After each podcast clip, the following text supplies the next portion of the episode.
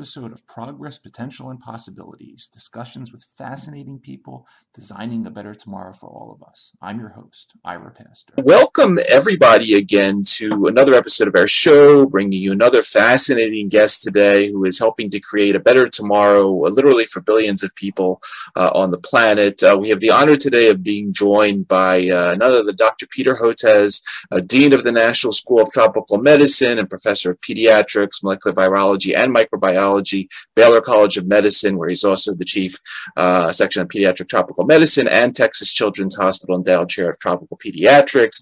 He also serves as Rice University's Baker Institute fellow in disease and poverty and co-director of Parasites Without Borders, a global nonprofit organization with a focus on those suffering from various parasitic diseases in subtropical environments. Dr. Hotez is internationally recognized with his expertise in neglected tropical diseases and vaccine development, leading the only product development partnerships for new vaccines for hookworms, schistosomiasis, and Chagas disease, and is just coming off major wins for emergency approval in India, Botswana, some other countries of his team's Corbevax protein subunit COVID-19 vaccine, of which he and the previous guest on our show, Dr. Maria Bottazzi, were just recently nominated for the Nobel Prize.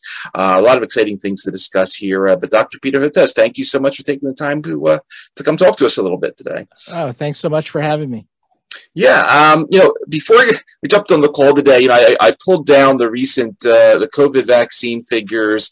Saw numbers: 11.35 billion doses, 4.53 billion people fully vaccinated, but we still have 42% of the world that is not vaccinated yet, and only about 14% of people in low-income countries have at least received one dose. In comes Corbevax. Can you take us into a little bit of this fascinating story, which goes back actually to your work on not SARS-CoV-2, but SARS-CoV-1 back in 2004, and a little bit of the journey that this fascinating product has taken? Yeah, you're right. There still remains this global vaccine inequality. It's been difficult to scale up production of the mRNA and adenovirus and particle vaccines. These are new technologies. And we knew this was going to be an issue. And one of the things that we do at our vaccine center is develop vaccines that use a technology that's already widely in place in low and middle income countries. And that is through recombinant protein fermentation and yeast. And that approach is used to make the recombinant hepatitis B vaccine. So in theory, any vaccine producer in a low and middle income country that makes recombinant hepatitis B vaccine in yeast, which is a vegan technology, no animal cells, human cells, animal protein, human protein, can make our vaccine. And those kinds of vaccine producers are in place in Indonesia and Bangladesh and India.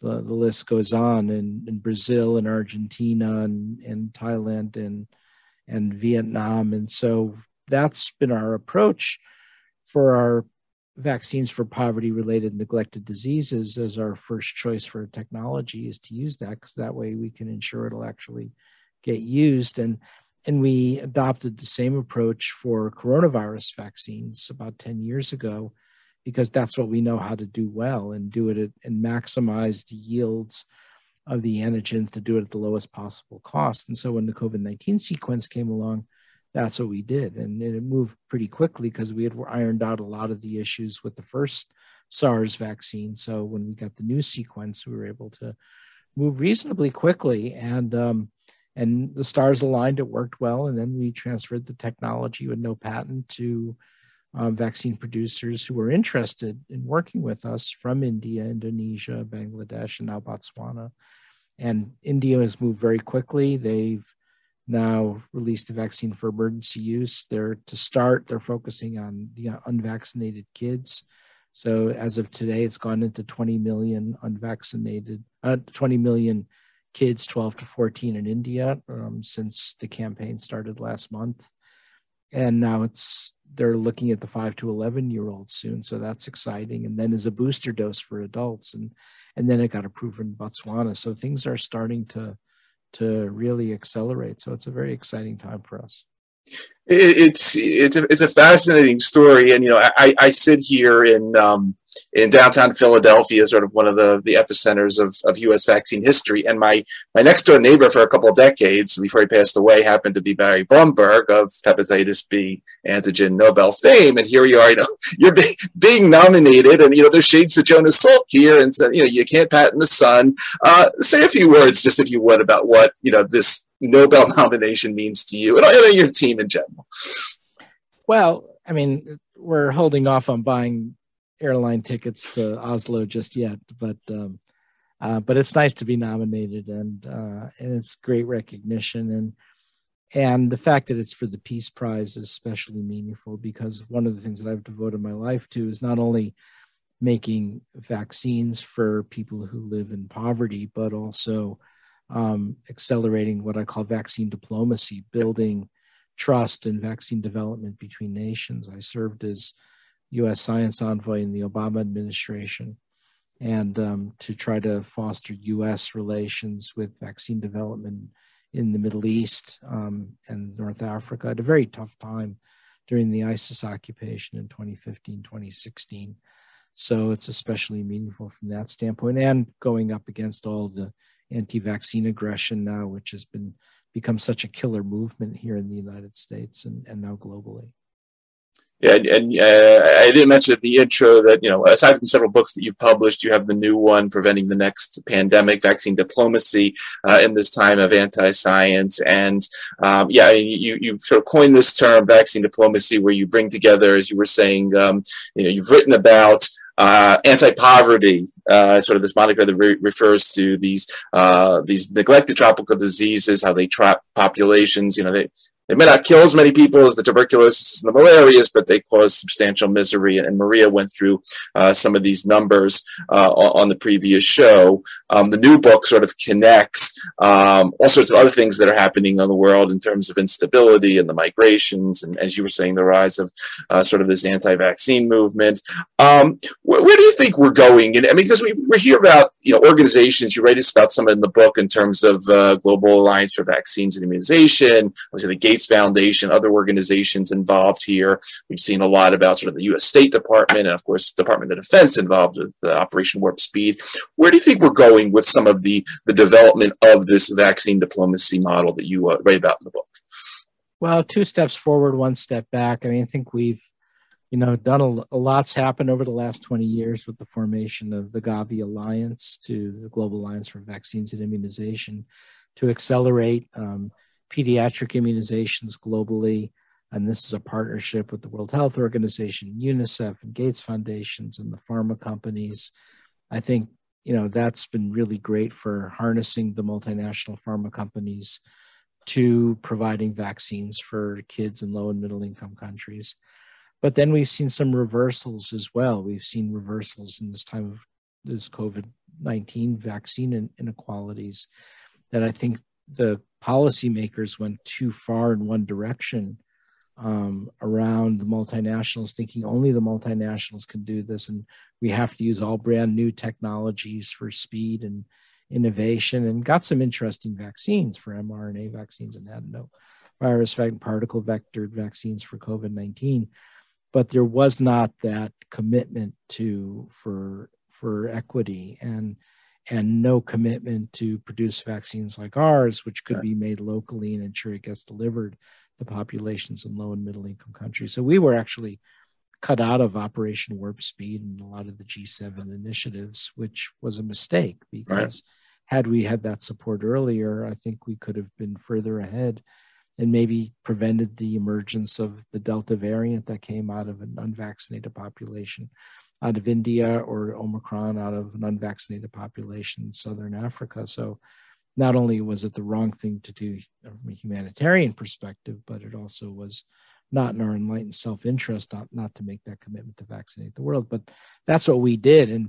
And fortunately, we were able to raise some philanthropy here in Texas and in New York with the JPB Foundation and others. And that made a big difference. But I think had we had the public support from the G7 countries, we might have even been further along. But we're making up for lost time pretty quickly, and now things are moving in the right direction. I think the other big negative determinant around preventing vaccinations is the rise of this very aggressive anti-vaccine movement that started out asserting that vaccines cause autism, and coming out of grassroots groups, you know, and mom and pop groups on Facebook. And it's grown to something much more ominous, and that is it hooked up to political extremism on the far right. And now you've got the Proud Boys and the Oath Keepers marching at anti-vaccine rallies, and it's been full on adopted by the House Freedom Caucus of the Republican Party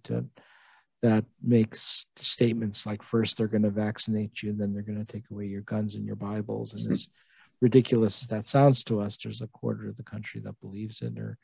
Or you know, Representative Marjorie Taylor Greene, who calls people who vaccinate medical brown shirts using inflammatory Nazi analogies. And then it's amplified nightly now on Fox News, and the Fox News anchors at night go after me. And so it's not only targeting the science, but the scientists. So we've seen in this time of COVID arise a very scary anti-vaccine, anti-science, I don't know what you want to call it, ecosystem or empire that is not going to stop at COVID-19 vaccines. I think it's been enabled, and I'm worried about its spillover impact on other childhood vaccination programs.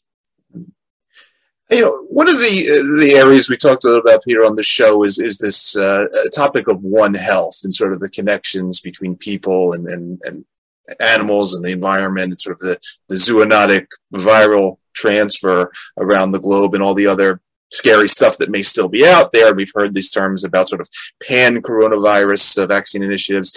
You've written a lot about pan-helminthic vaccines, thinking once again about some of these entities that you focus on, and Parasite Without Borders, you know, has obviously this mission of eliminating the suffering due to these parasitic infections.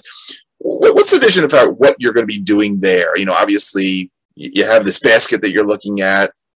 You can get rid of it via some of these novel vaccines. You're really going to improve the lives of hundreds of millions of people in the developing world. What are you doing on sort of the pan-helminthic vaccine front, if you could talk about that a bit? Well, it's funny. I've been on a bunch of Zoom calls recently. This is something that I've been working on since I was an MD and PhD student in New York at Rockefeller and Cornell. I've always wanted to develop vaccines for parasitic infections. The coronaviruses came much later on, but most of my 40 years in this business has been, or I guess you call it a business, money-losing business, is developing vaccines for diseases like female genital schistosomiasis, which is maybe one of the most common gynecologic conditions on the African continent, affecting adolescent girls and young women that most people haven't heard about. But you know, the estimate is 40 million girls and women are affected by this condition. So we're making that vaccine, and that's now moving into phase 2 clinical trials, and also a vaccine for hookworm infection, which is a huge issue in pregnant women who also get malaria and suffer from profound anemia as a consequence, and also Chagas disease, which is a cause of heart disease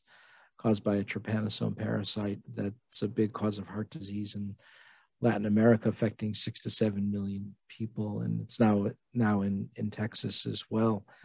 And so and probably a lot of your listeners never heard of these diseases. And in fact, my first book was called Forgotten People, Forgotten Diseases, about these conditions, which are some of the most common afflictions of humankind, but overwhelmingly in poor countries. And raising awareness about these diseases and how are we making vaccines for them has been a lifelong quest, and also trying to provide access to essential medicines. I worked on a program with David Molyneux, the Liverpool School of Tropical Medicine, Alan Fenwick, and Imperial College London, and now more than 1 billion people have received access to those medicines on an annual basis, which, by the way, includes ivermectin. So sure. The irony is, you know, I get accused by the anti-vaccine people of unfairly targeting ivermectin. And I say, look, there's probably no one you're talking to that's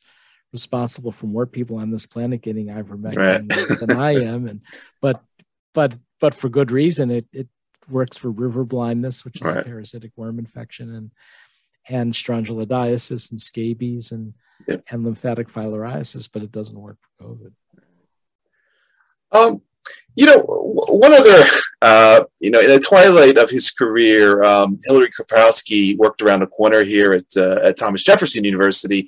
And in the late 1990s, I went and visited him over there. And at the time, he was working on producing rabies vaccines in a variety of plant species, tobacco, I think tomatoes, some other ones. And there was two goals of his work at the time. One was sort of, you know, can plants serve as these inexpensive production systems for vaccine materials? The other was this concept of the edible vaccine, and that, you know, in some of these poorer countries where the cold chain doesn't exist and so forth, you know, can we one day create that banana plantation where, you know, we produce this schistosomiasis vaccine edibly and the village comes and eats it and we vaccinate everybody.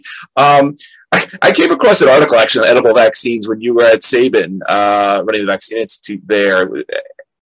Any like interesting work that you're doing, or, you know, your thoughts on sort of that whole area of molecular farming for some of these countries where there is this struggle between, you know, getting the high-tech vaccine locally? Yeah, it's an interesting idea of using plant technology. We've worked with it a little bit. We partnered with a company known as Fraunhofer, sure. That's in the Wilmington, Delaware area, yep. not too far from you. Yep. And they've been engineering tobacco plants yep. in order to produce recombinant proteins, which could include vaccine antigens. So sort of a peacetime use of tobacco, which is an interesting idea. And we partnered with them to make one of our hookworm antigens. It's an exciting idea. I think, you know, it has a lot of promise. It's, you know, executing it and making it happen is not as straightforward as it sounds in terms of dealing with the production yields and aggregation.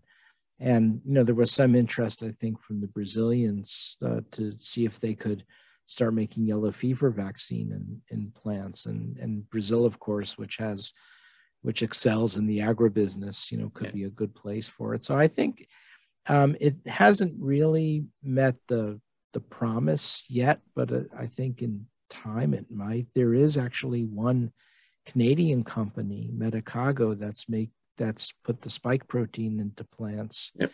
Into tobacco plants, and it. I guess it seems to be working. I don't know what kind of scale they can make it at, but I think the World Health Organization's had an issue with them because they're partly financed by one of the big tobacco companies. I forget if it was Reynolds or Philip Morris or something like that. So that creates a lot of ethical issues for WHO, but, you know, and others. And so, but I do think in principle, the idea of engineering plants, whether it's edible vaccines or you just use the plant technology to make the protein and give it by conventional means, sure, why not? You know, why not exploit that kind of thing? Gotcha. Perfect.